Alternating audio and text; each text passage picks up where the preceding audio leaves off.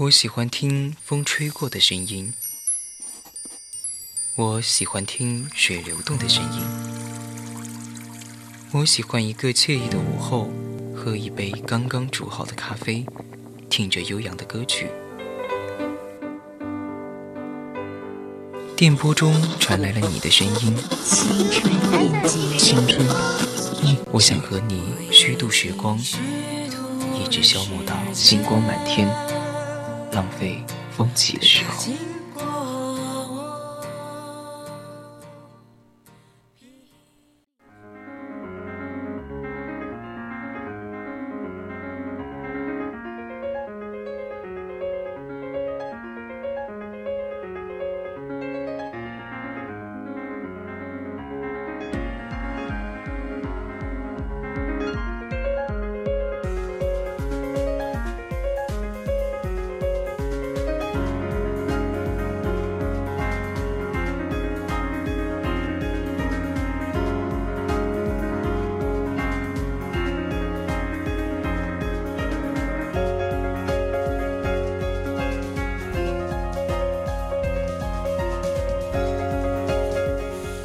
亲爱的听众朋友们，大家晚上好！您现在正在收听的是为您直播的晚间节目《青春印记》，我是今天的主播淼淼。大家可以通过我们的荔枝直播平台或者蜻蜓直播平台与主播进行互动。听众朋友们，如果有想要分享的话，也可以编辑你的内容参与到我们的节目中来。微博 @VOC 广播电台，微信搜索“青春调频”。还可以加入我们的 QQ 听友四群二七五幺三幺二九八，给我们写私信。如果有想要点的点的歌曲，可以在直播间或者在 QQ 听友四群艾特主播淼淼，或者是导播清月汤圆儿加微都是可以的。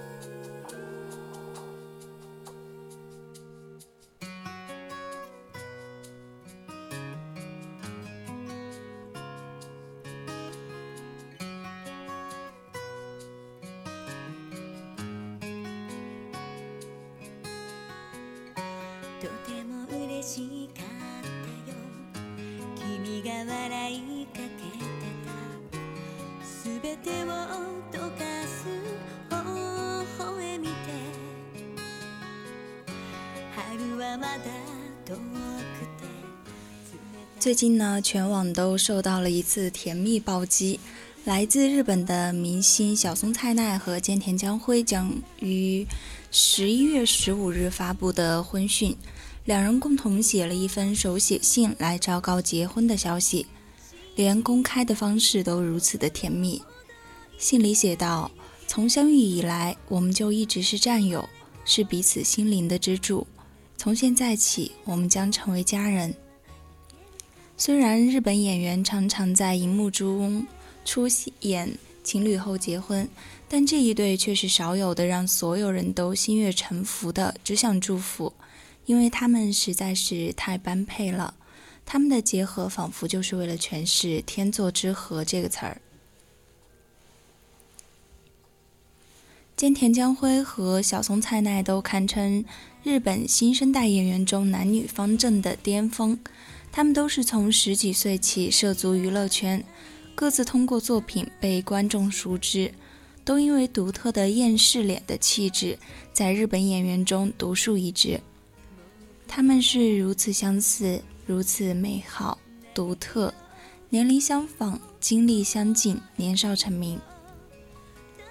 他们开始发生交集呢，是从合作电影《错乱的一代》开始，后来又接连合作了《逆水小刀》《线》，到二零一九年拍摄《线》的时候，他们已经开始相恋，只是没想到这么快就做出了结婚的决定。随着结婚消息的公布，电影《逆水小刀》再次成为热门。重看这部电影，似乎多了一层意味，仿佛翻阅着两个人的恋爱影像记录。《逆水小刀》呢是一部漫改电影，因为意识流式的剪辑风格，剧情并不是那么的顺畅易懂，但是极具风格的唯美画面，MV 一般的流畅舒爽的镜头，加上少男少女梦幻的颜值。整部电影就洋溢着浓烈的青春气息和极其强烈的导演的个人风格。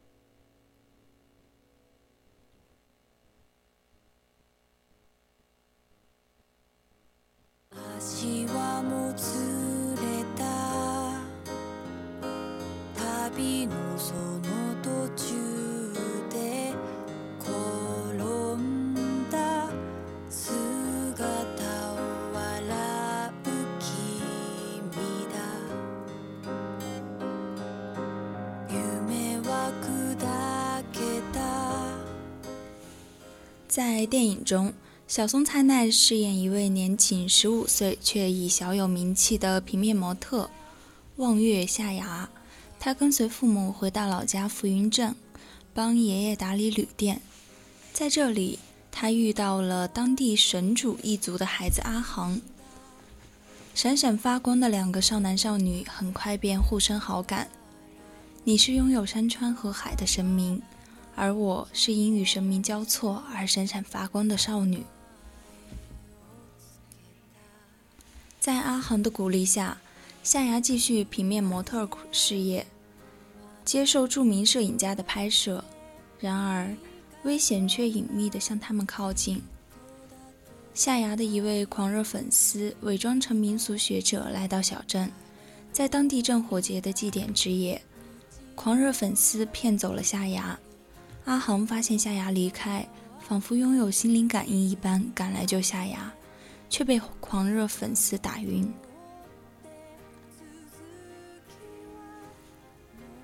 这次意外造成了两个人的心理阴影，两人因此分手。阿航堕落成街头混混，夏芽在校园里遭受流言非议。这时，另一位少年大友经常鼓励夏芽，渐渐与夏芽靠近。到了第二年正火节祭典之夜。变态粉丝却再次出现。这之后的情节涉及一点剧透，同时也涉及多义性的理解。导演用虚实相生的表现手法，拍摄出像是梦境又像是现实的角落。究竟是阿航赶来为夏芽报了仇，仿佛神明一般诱惑了他，还是一切都没有发生？阿航只是在祭祀中挥舞着火把。夏芽独自面对磨难，难以在影像中求证。只有在剧中的另一个少女角色对夏芽说：“明天我会把一切沉入海底。”这部影片不是单纯的青春 MV 式电影，它独特的影像美学一部分来自于浴衣、面具、祭典、篝火这些神秘而又绝美的日本文化元素。又与大片碧蓝的海水、鲜红着眼的山茶花、白衣少年们被风吹起的发丝相互映照，在青春的浓烈闪耀与自然的空灵神秘之间纠缠辉映，是躁动的中二气息与日式物哀之美的鬼妙结合。这极具辨识度的影像风格，又带有强烈的女性气息。原因自然是导演是一位女性。本片的导演山户杰西以描绘少女的复杂情感而著称，也曾拍摄过大量的 MV。她的漫改作品除了《逆水小刀》，还有2019年的《热情花招》，在画面剪辑方面的个人风格颇为突出。到了2021年，山户杰希拍摄日剧《生呀死呀父亲呀》。以举重若轻、静水深流的手法表现亲情的幽深曲折，终于让观众见识了他在叙事和生活化情感上的表达功力。其实，日本的女导演常有极其个烈的、呃极其浓烈的个人风格，比如影像妖冶绚烂的卷川石花，视觉细腻。宁静优美的河濑直美，河濑也是获得戛纳奖项次数最多的日本导演。而《逆水小刀》的导演山户杰西也正以迅猛不及掩耳之势，不断强化着独特的个人风格。在《逆水小刀》播出后，菅田将晖和小松菜奈也是收获了一大批的 CP 粉。如今两人在现实中真正结合，又为《逆水小刀》加注了一种可延伸的完美结局。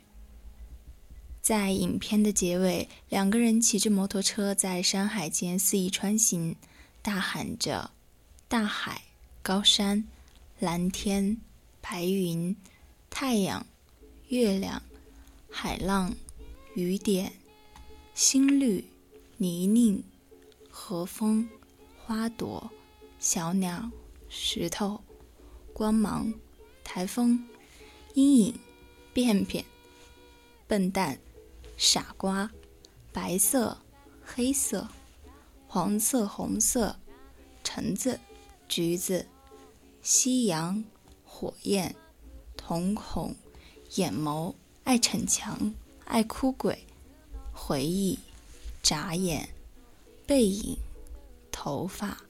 仁爱、善良，你，夏芽。那扑面而来的气息，还是让人忍不住感叹一句：“这就是青春啊！”其实这个场面就是我今天直播的导播图片。直播间的听众朋友们可以去看一下这张图，那种气息，呃，真的很很有呃校园感吧。这部电影的画面真的非常美，因为小松菜奈有一张嘴里含着山茶花的那幅图片，曾经也是我的头像，还做了很长一段时间的壁纸。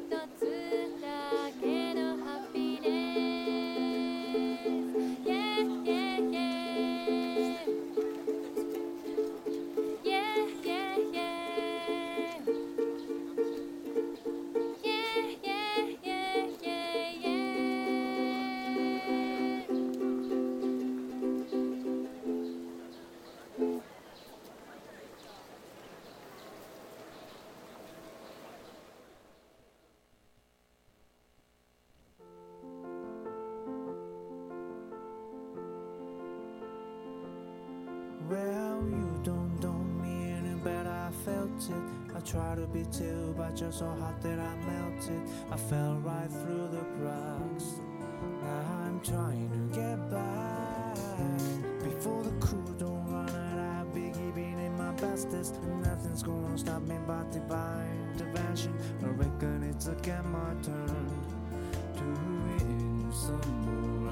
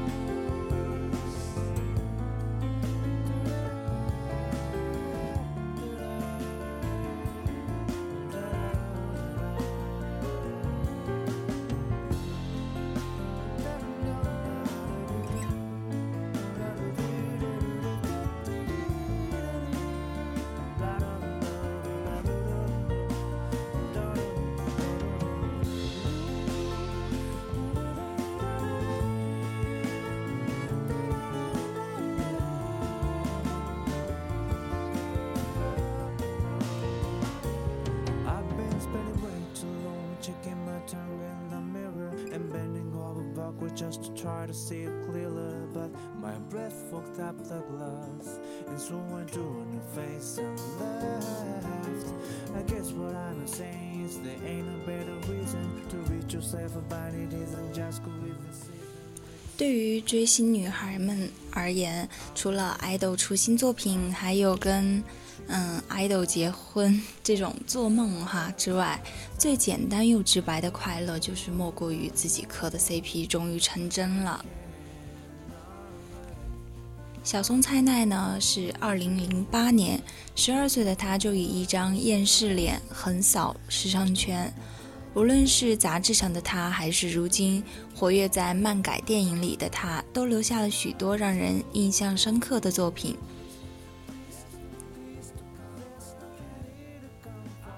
他们的结婚的宣言也非常的温馨。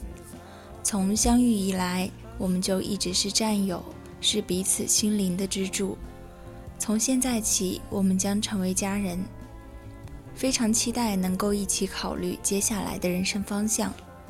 不论面对任何事情，希望我们都能以谨慎且珍惜的态度面对，心中怀抱爱，继续前进。如果大家能够以温暖的目光守护我们，我们会非常幸福。今年呢，菅田将晖二十八岁，小松菜奈二十五岁，都正值事业的上升期，各自拥有着大批粉丝。对贩卖幻想的明星而言，此时宣布婚讯实属英年早婚。但是，一想到对方是菅田将晖和小松菜奈，又难免让人觉得他们真的是般配极了。毕竟，《逆水小刀》中他们俩饰演的这种荧幕情侣，是无数人心中的青春遗憾吧。一九九三年出生的菅田将晖是日本当下新生代最红的男星，没有之一。二零零九年，当时十六岁的菅田将晖从约两千名参与者中脱颖而出，被选为特摄电视剧《假面骑士》的男主角，第一次在电视圈亮相，成为史上最年轻的骑士。这一部系列电视呢，向来以善于挖掘年轻男演员闻名。此后，菅田将晖以拼命三郎的姿态活跃在日本影视圈，常常被粉丝担心过劳死。二零一五年，因为主演电视剧《冥王》，他逐渐打开了更广泛的知名度。二零一六年，他曾出演九部电影、五部电视剧和八支广告，获得当年年度爆红男演员票选第一名。二零一七年，菅田将晖在电影《啊荒野》中饰演了一名生活在社会底层的男子，通过拳击寻找存在的意义，最后又失去了所有。凭借对角色的精彩演绎，一举打败了众多前辈，夺得了有日本奥斯卡之称的日本电影学院奖最佳男主角，成为日本影史上第二年轻的影帝。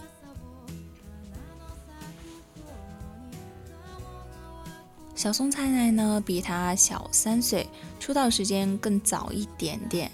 有着一双下垂眼的小松菜奈，十二岁的时候就在东京的元素街头被星探发掘，并作为平面模特儿在杂志出道。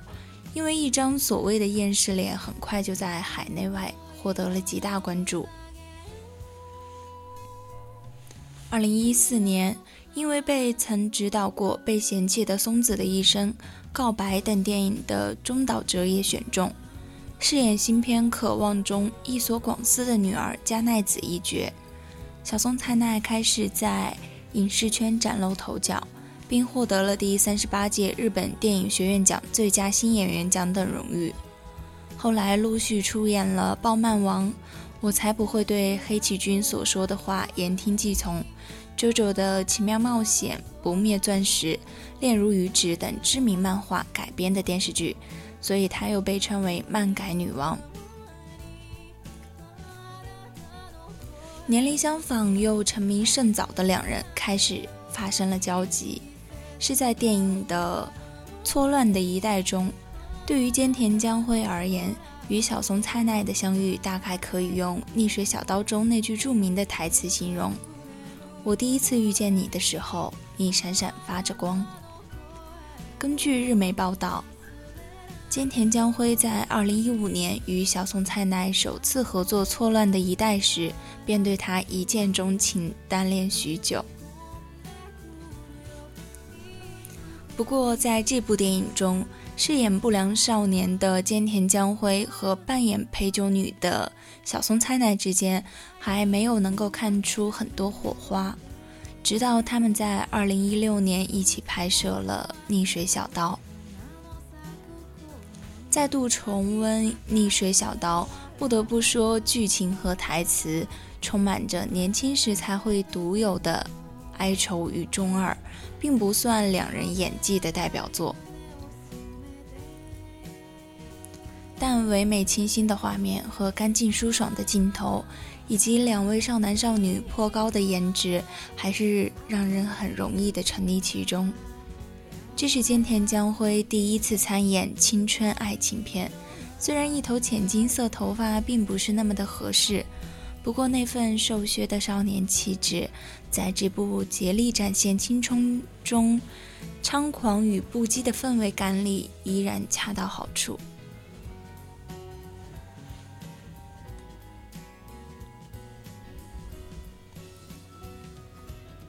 故事的背景很架空。但电影依靠唯美的画面、目不暇接的剪辑和淡淡哀伤的配乐，让两个人在恋爱中的愤怒与疯狂得以完美呈现。他们总是似乎漫无目的的追逐前行，未来在何方好像一点儿都不重要。我想让你生气，就可以更靠近你一点。逆水小刀全程在和歌山拍摄了短短十七天，小松菜奈却表示像过了一年。而菅田将晖也曾说：“我一辈子都不会忘记这段拍摄经历的。”最终，望月夏芽与长谷川航一郎没能在一起，这也成为许多粉丝心中难以抹平的意难平。就在不久前，两人合作最新的电影《线》发布了最新的预告和剧照。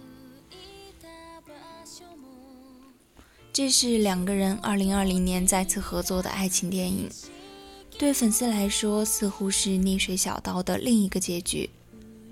这部影片根据中岛美雪的代表歌曲《me》改编，讲述了两人十三岁在花火大会初遇。经历人生起起伏伏后，三十一岁相拥在新年烟花下的爱情故事。这部想以两人爱情串联起时代背景的电影，整体看起来有些心有余而力不足，被很多观众吐槽为叙事混乱的 MV 电影。可是这也并不妨碍这对荧幕情侣的精彩的表现是那么的吸引人，甚至双双入围了当年日本电影学院奖最佳男女主角提名。菅田将晖的朋友在接受日媒采访时表示，最开始出演《错乱的一代》后，菅田将晖便经常会对周围的人夸赞他可爱。到二零一九年秋天拍摄现实，两人再次相遇，才开始交往。为了庆祝自己长时间的单恋有了成果，他甚至和朋友们举办了派对，还组织大家一起去环球影城游玩。虽然彼此都是二十多岁，不着急结婚的年龄，但菅田将晖却很早做出了结婚的决定。原因是因为小松菜奈实在是太受欢迎了，异国情调的面容在海外也吸引了很多男粉丝，所以菅田非常担心，希望立马登记结婚。实际上，时常在采访中表示对自己的长相并不自信的小孙菜奈。或许也是被闪闪发光的菅田将晖所吸引。他曾直言自己对菅田将晖的尊敬，觉得作为日本新一代演技派代表人物的菅田将晖，有着灵活应变且能吸引观众的魅力，常常能够拉着自己前行。十五号凌晨发布婚讯的发布会现场，昵称为苏打的菅田将晖。无名指上的戒指闪烁，整个人也洋溢着夏天苏打汽水的清爽甜蜜，在无数的闪光灯中，表示心情充满幸福。这么美好的两人，就像是一出现实版的花束般的恋爱。当然，也愿这束花花期永不结束。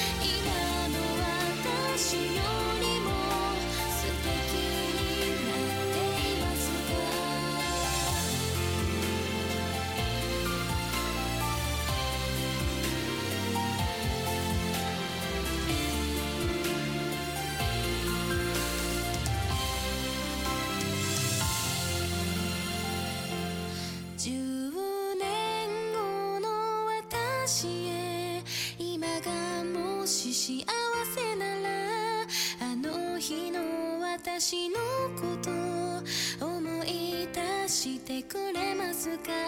そこには辛いことに泣いた私がいるけどその涙を優しく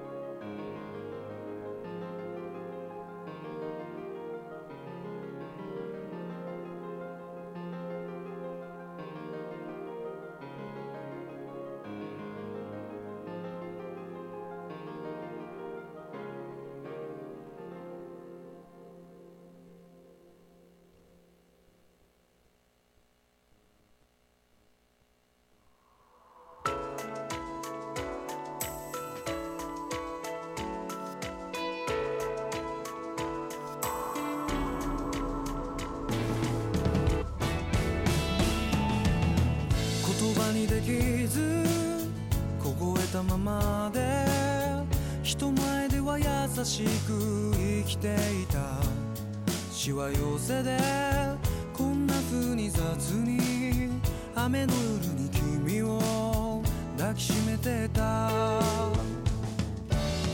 道路脇のビラと壊れた城屋と街角ではそう誰もが急いでた。君じゃない悪いのは自分の激しさを隠せない僕の方さ。レイリー君は雨に煙る。着いた駅を少し走った。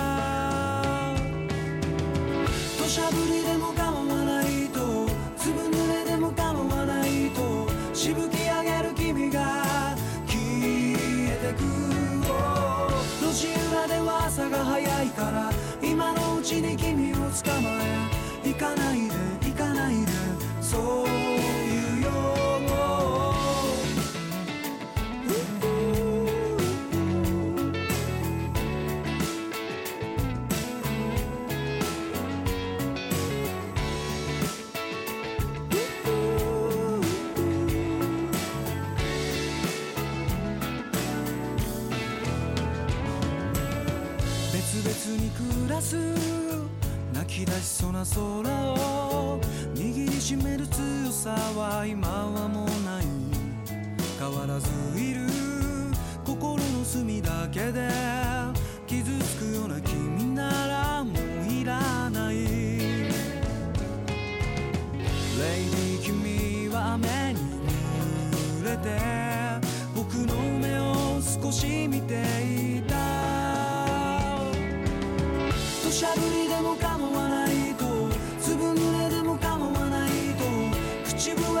僕がついてく随分君を知りすぎたのに初めて争っ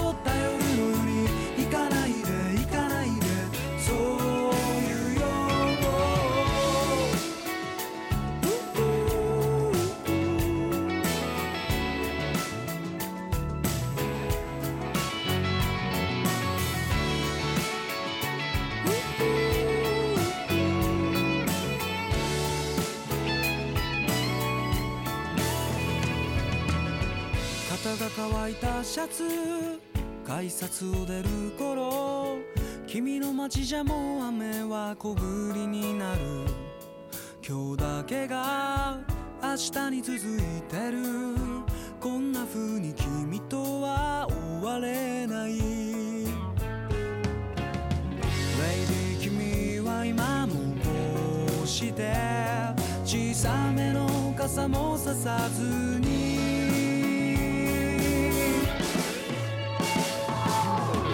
土砂降りでも構わないと粒濡れでも構わないとしぶき上げる君が消えてく路地裏では朝が早いから今のうちに君を捕まえ一九四九年出生的村上春树七十二岁了，今年再一次，他与诺贝尔文学奖擦肩而过。十月初的时候，诺奖结果一公布， 许多村上的二十年老读者发文调侃的同时，也不免为他倍感遗憾。但是村上自己呢？这位早已获得公众认可的无冕之王，屡次落选的心情，或许完全谈不上痛失。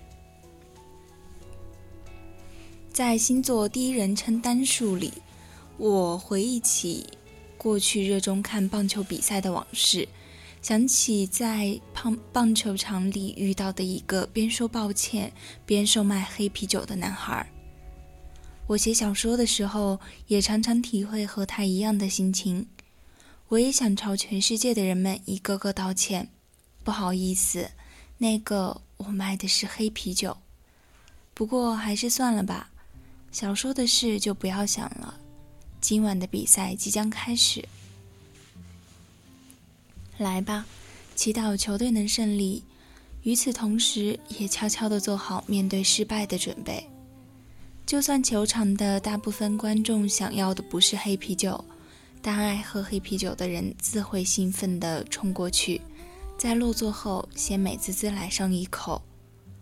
而面对村上兜售的黑啤酒，喜爱他的读者也会毅然决然地做出与小说中的我同样的回答：不用道歉，完全不用，我们一直等着卖黑啤酒的来呢。尽管每年颁奖时外界都在紧张期待，但能不能得奖，也许村上本人才不在乎。陪跑的这些年，他其实很忙。翻译文学作品第一人称单数在日本发售当日，村上翻译的《Grace》佩利三部短片也正式上任上线。作为 DJ 录制自己的广播节目。村上 Radio 从二零一八年八月开始，目前已放送二十九期，甚至他还搞起了直播。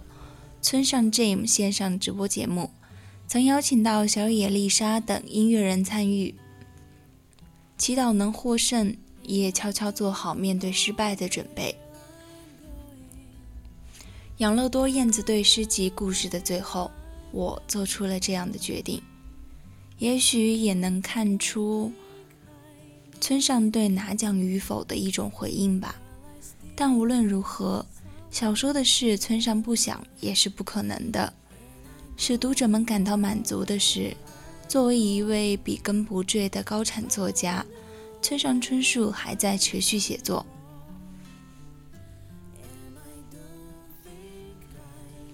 魁违六年。村上春树二零二一全新短篇小说集第一人称单数简体中文版，由文志出品，于十一月十八日全网现货发售。这是距村上上一部短篇集《没有女人的男人们》时隔六年出版的新的短篇集，也是据村上上一部小长篇小说《刺杀骑士团长》时隔三年出版的正式的小说作品。关于书名，何为第一人称单数？第一人称单数其实就是我。在这部全新的作品中，村上久违的回归我的视角，重返第一人称的叙事，为期待已久的读者奉上八篇村上式奇幻青春物语，熟悉的感觉又回来了。第一人称单数是切下世界的一块碎片的单眼，当接口不断增加，单眼无限的交融在一起，就会形成复眼。于是，我不再是我自己，不再是自己，你也不再是你。此时会发生什么呢？又不会发生什么呢？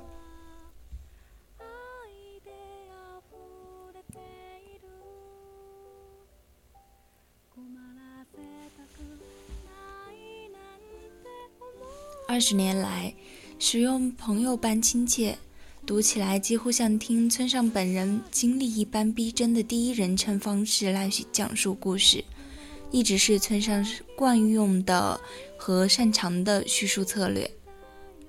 一个人漫无边际的妄想，听唱片、看棒球、喝咖啡、泡酒吧，与形形色色的人相遇，又不断寻找那些不辞而别的人的我。正是我们最熟悉的村上笔下的主人公。第一人称单数收录的短篇都写作于2018年到2020年之间，前七篇曾经在文学界杂志陆续发表，最后一篇同名作则是村上专门为新书而写。在八个似梦非梦的故事中。我收到了多年前与我一夜情的女孩寄来自己写的短歌集。我被邀请赴约一场并不存在的独奏会，在公园里遇到一位神秘老人。我在一篇乐评中捏造了一张虚假的唱片，多年后意外发现这张本不应该存在的照片。我在旅馆结识一只打工的猴子。他说自己被人类养大，会偷喜欢的人类女性的名字。怀抱唱片的校园女孩，夏日午后沙发上的拥吻，游手好闲的毕业生，对学校教育嗤之以鼻。中产阶级式的听音乐、谈论钢琴曲，被虚构出来的文章和唱片，真假参半的回忆，好像并不真实存在过的人，一个人迷惘在原地的主角读罢这八篇故事，喜欢村上的读者会发现，新书依然是熟悉的村上味儿，不受拘束，构思清奇，行文自在。第一人称单数保持了村上以往的创作风格，仍然落笔于那些没有缘由的事，精妙地刻画了都市人无处排解的孤独和无奈，现代生活的苦闷。村上不是为了表达苍白的负面情绪的宣泄，而是将其升华为一种如此也好的闲适境界。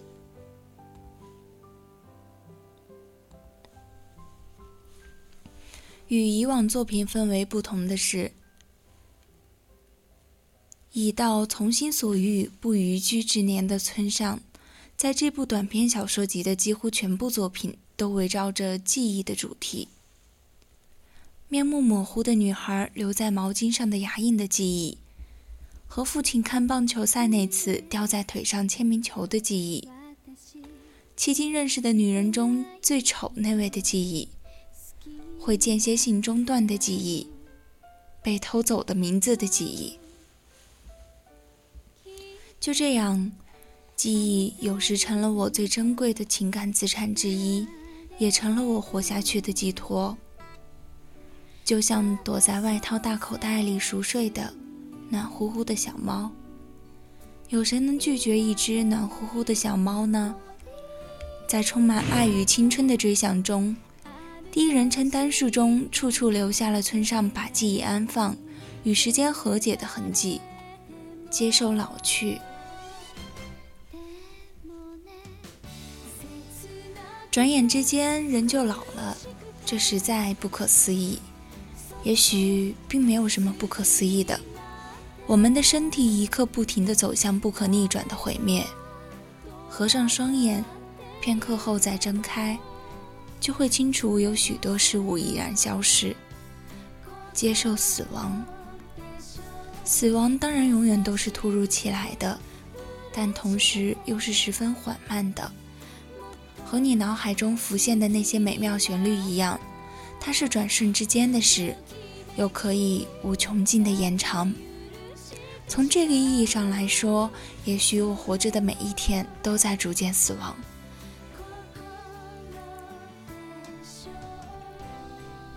接受无法把握的事物。我们的人生中，有时是会发生这样的事，无法解释，也不合逻辑，但唯独深深的搅乱了我们的心。这样的时候。大概只有什么也不想，什么都不考虑，只有闭上眼睛，让一切过去，就像从巨大的浪涛之下钻出去一样，抓取记忆的碎片，回望人生的来路，思考永恒的爱与死的主题。这八个题材与视角各异的精彩短片。结合了短歌、散文、音乐与小说，正是村上风格的全新复演小说。时隔六年，新的短篇集第一人称单数的创作的缘起，或许用书中村上自己的这段话来回答最为合适。这不过是两件我细碎的人生中发生的微不足道的小事，如今看来。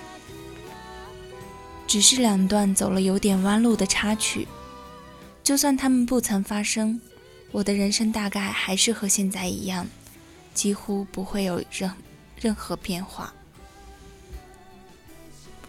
但关于他们的回忆，有时也许会走过漫漫长路，来到我身边，然后以令人难以置信的力量撼动我的心，就像晚秋的夜风一般。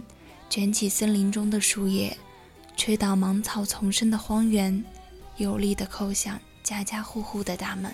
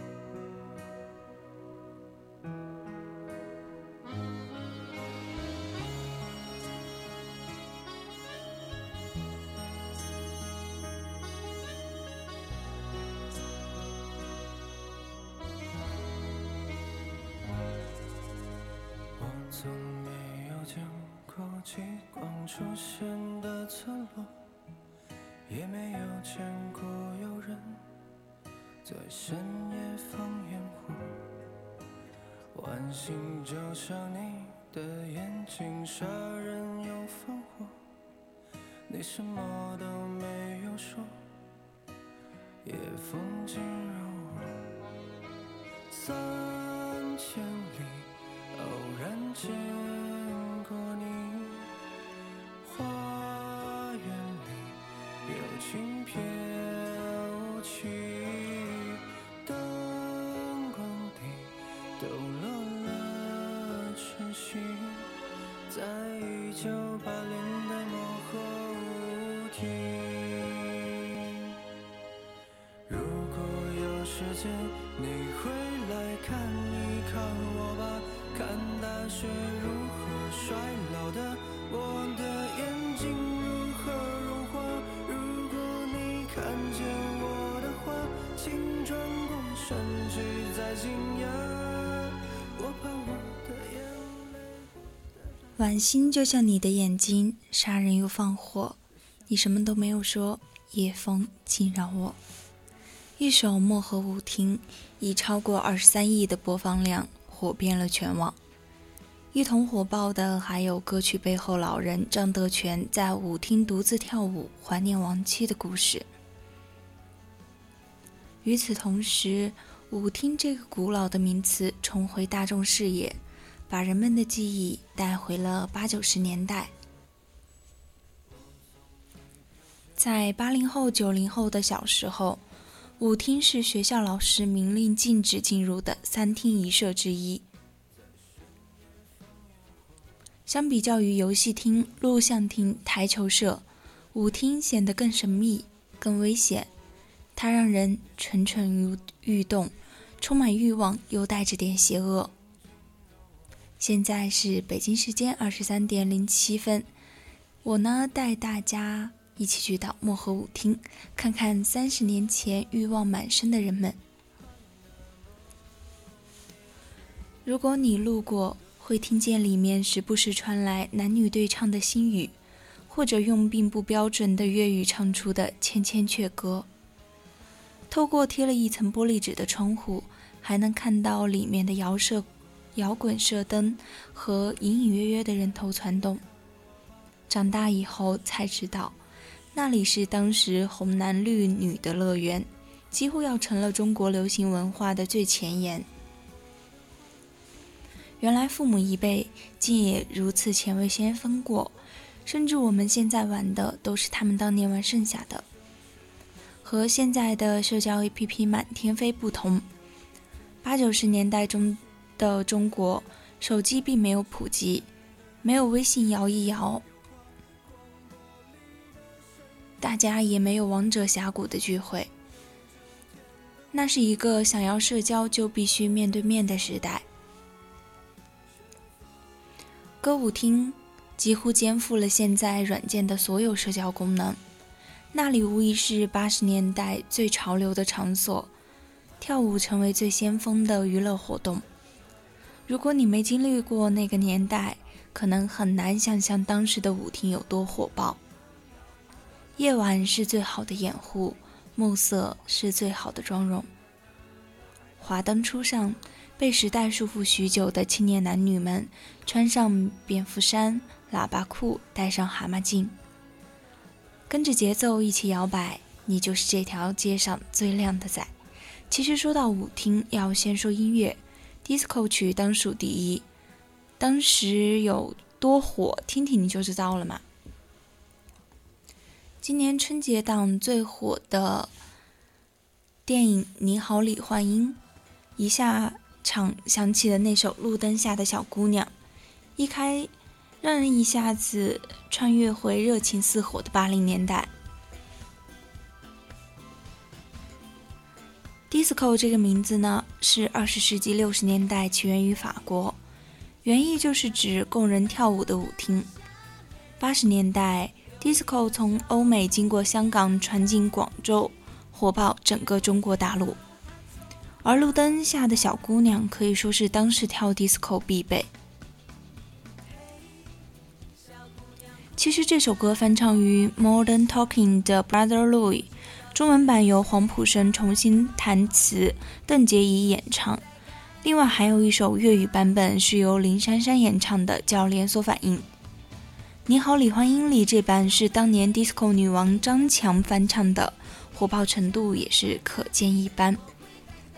相信我们的爸爸妈妈乃至我们这一代人都鲜少有人会没听过这首歌曲。热情欢快的曲风很难克制自己不跟随音乐摆动起来。听着这首歌走在路上，一定会走出六亲不认的步伐。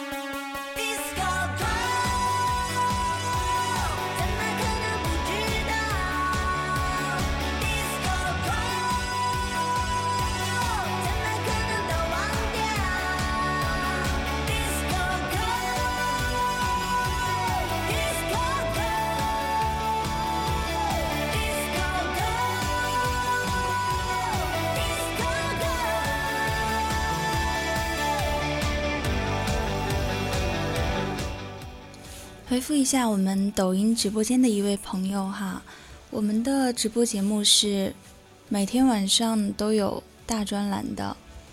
你每天晚上有时间的话，就是九点到十一点半都是有直播的，是周天晚上到周五晚上，每天都有的。晚上还是早点睡觉哈，现在十一点多了。其实我们前半段的时候还是很安静、很温馨、很祥和的，然后现在呢，可能快要结束了，我的心情还是比较嗨的。然后我们放点这种 disco 神曲来听一听。其实提到八十年代的 disco，张强是一个必须要提及的人物。他十六岁就出道了，然后是二十世纪八十年代流行文化的标志。她的歌声风靡大街小巷，被誉为 disco 女皇，还有无敌电嗓。当时满大街放的都是张强的歌，比如说什么“别再问我什么是 disco”、“恼人的秋风”，然后现在呢，我给大家播放的是一首冬天里的一把火哈，也很符合我们现在的一个季节嘛。这两天宜宾还是蛮冷的，我现在已经裹着羽绒服在直播间，还比较暖和哈。像八十年代卖东西的，为了招揽生意呢，就会挂上张强的画报。随便从身边经过的一个年轻人，他唱的可能都是张强的歌。十七岁的时候，她就成为了全中国最红的女歌星。十九岁登上了美国《时代周刊》。二十岁正当大红大紫的时候，他却突然隐退江湖，来去潇洒。其实这也完美体现了 disco 的自由精神。其实八零年代的 disco 曲渗透到了生活的方方面面。当年舞厅里的有一个神曲叫《Just Blue》，它来自法国知名电子合成乐团 Space，而该乐团也被认为是最有影响力的太空 disco 乐队。这首歌的名字叫《Just Blue》，一般人不知道，但是这旋律不耳熟，不是中国人。它就是中央电视台《动物世界》的主题曲。这首歌曲和赵忠祥老师的声音完美相融，深深的刻在很多人的童年记忆中。接下来，我们就来听一下这首歌吧。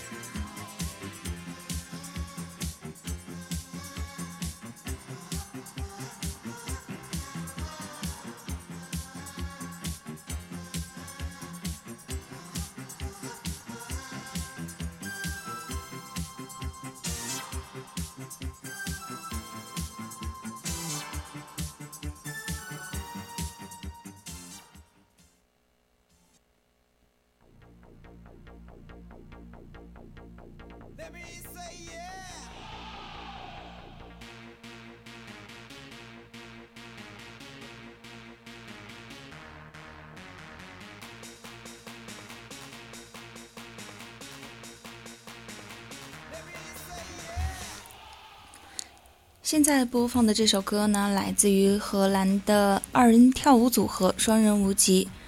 跳舞音乐的兴起和流行，双人无极组合功不可没。它也是关于很多人儿时记忆的歌曲，可以说是八九十年代舞厅最火的一首歌。发展到后来呢，不仅仅是舞厅，它有可能出现在任何一家拐角的唱片店里，随便一家溜冰场里，或者走在路上也会随时钻进耳朵里，简直是无处不在的一首歌曲。而前几年大火的《野狼 DISCO》就采用了这一段，这首歌的旋律可以说瞬间被赋予了八九十年代的灵魂。当然，舞厅不光有音乐，跳起来才是最重要的。那时候的男青年开始留长发，穿着包臀紧胯喇叭裤招摇过市；女青年们呢，开始穿上红裙子，勇敢地裸露出手臂和小腿，用蝙蝠衫和红唇宣告他们的参与。伴着最流行的音乐，穿着最时髦的衣服，年轻人扭动胯部，尽情跳舞。扭屁股呢是一个标志性的动作哈，屁股是个总让人觉得有些害羞的身体部位。后来在很多人看来，屁股这个动嗯部位动起来呢，中国人的身体算是得到了解放。其实八十年代初期去舞厅跳舞还需要偷偷摸摸，很多人觉得这和群群魔乱舞差不多。不过到了八十年代末，舞厅里的 disco 已经火到上春晚了，完全得到了主流的认可。八七年的春晚，费翔的《冬天里的一把火》点燃了整个八零年代，而费翔也成了当时很多女孩的偶像。到了八九年的时候，因主演《摇滚青年》走红的舞蹈演员陶晶接到了春晚的邀请，并在春晚舞台上表演了自己创作的舞蹈《跳起来》。从此，他一跳成名，成为中国的一代霹雳舞舞王。在之后的九一年和九三年，陶晶都二登春晚。不幸的是，一九九七年，三十六岁的陶晶因病去世。他的妻子舞蹈家赵丽萍后来写了一本回忆录，叫《陶晶我的挚爱》。如果说舞厅的上半场是疯狂的 disco，那下半场就是舒缓的交际舞。交际舞曲的选择会更讲究。早年间舞厅演奏的交际舞曲，一部分都是世界名曲，穿戴时髦的青年男女在跳华尔兹、蓝色多瑙河、维也纳森林这样的圆舞曲。也有中国民乐改编的《步步高》《喜羊羊彩云追月》等探戈舞曲，有没有想起赵丽蓉老师的那句“探戈就是一步两步走”那个？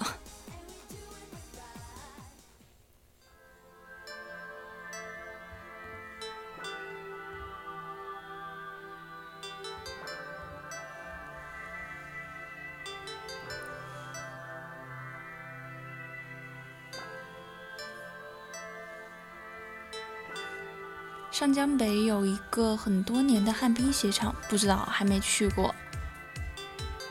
再加上因为封校，好像能去的机会应该挺少的。进入九零年代呢，舞厅又增加了流行的港台歌曲，比如说《心语》，其实你不懂我的心。心雨是当年金童玉女毛宁还有杨钰莹的代表作嘛？品品这句歌词，因为明天我将成为别人的新娘，请让我最后一次想你。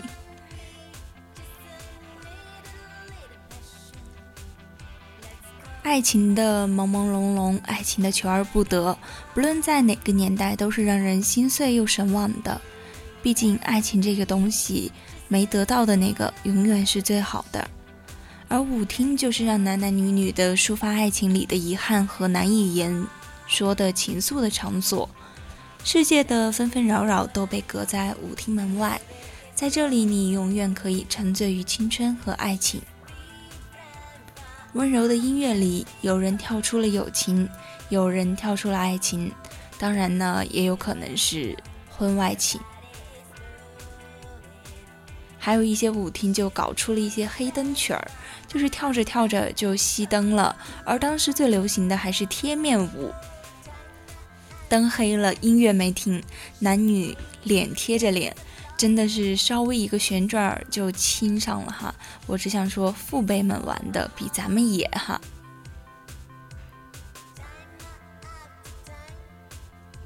现在的漠河舞厅歌曲虽然火，其实整个漠河市仅有一家舞厅，像长春这样的省会城市也不超过四家，整个东北的三省舞厅数量也不过才一百二十二家，全国的情况也差不多都是如此。现在大家都不去舞厅了，直接去广场，直接跳广场舞了哈。舞厅文化呢，渐渐消减成人们记忆中的某个元素。它可能是一个镭射灯球，也可能是某一首歌，但是在那个舞厅风靡的年代，我们窥见了上一辈人的青春。原来他们不仅是责任满身的父母，也曾经是有爱有欲的男人和女人，而自由与爱是每一代年轻人都在努力追求的。现在呢，已经是北京时间的二十三点二十五分了。那追求爱与自由的年轻人们也该早点休息了哈，毕竟再熬下去真的就秃了。现在真的被秃头所困扰。好的，要下班了。直播间里的各位小伙伴们，我们的今天的节目就到这里了。我是主播淼淼，我们下期同一时间再见。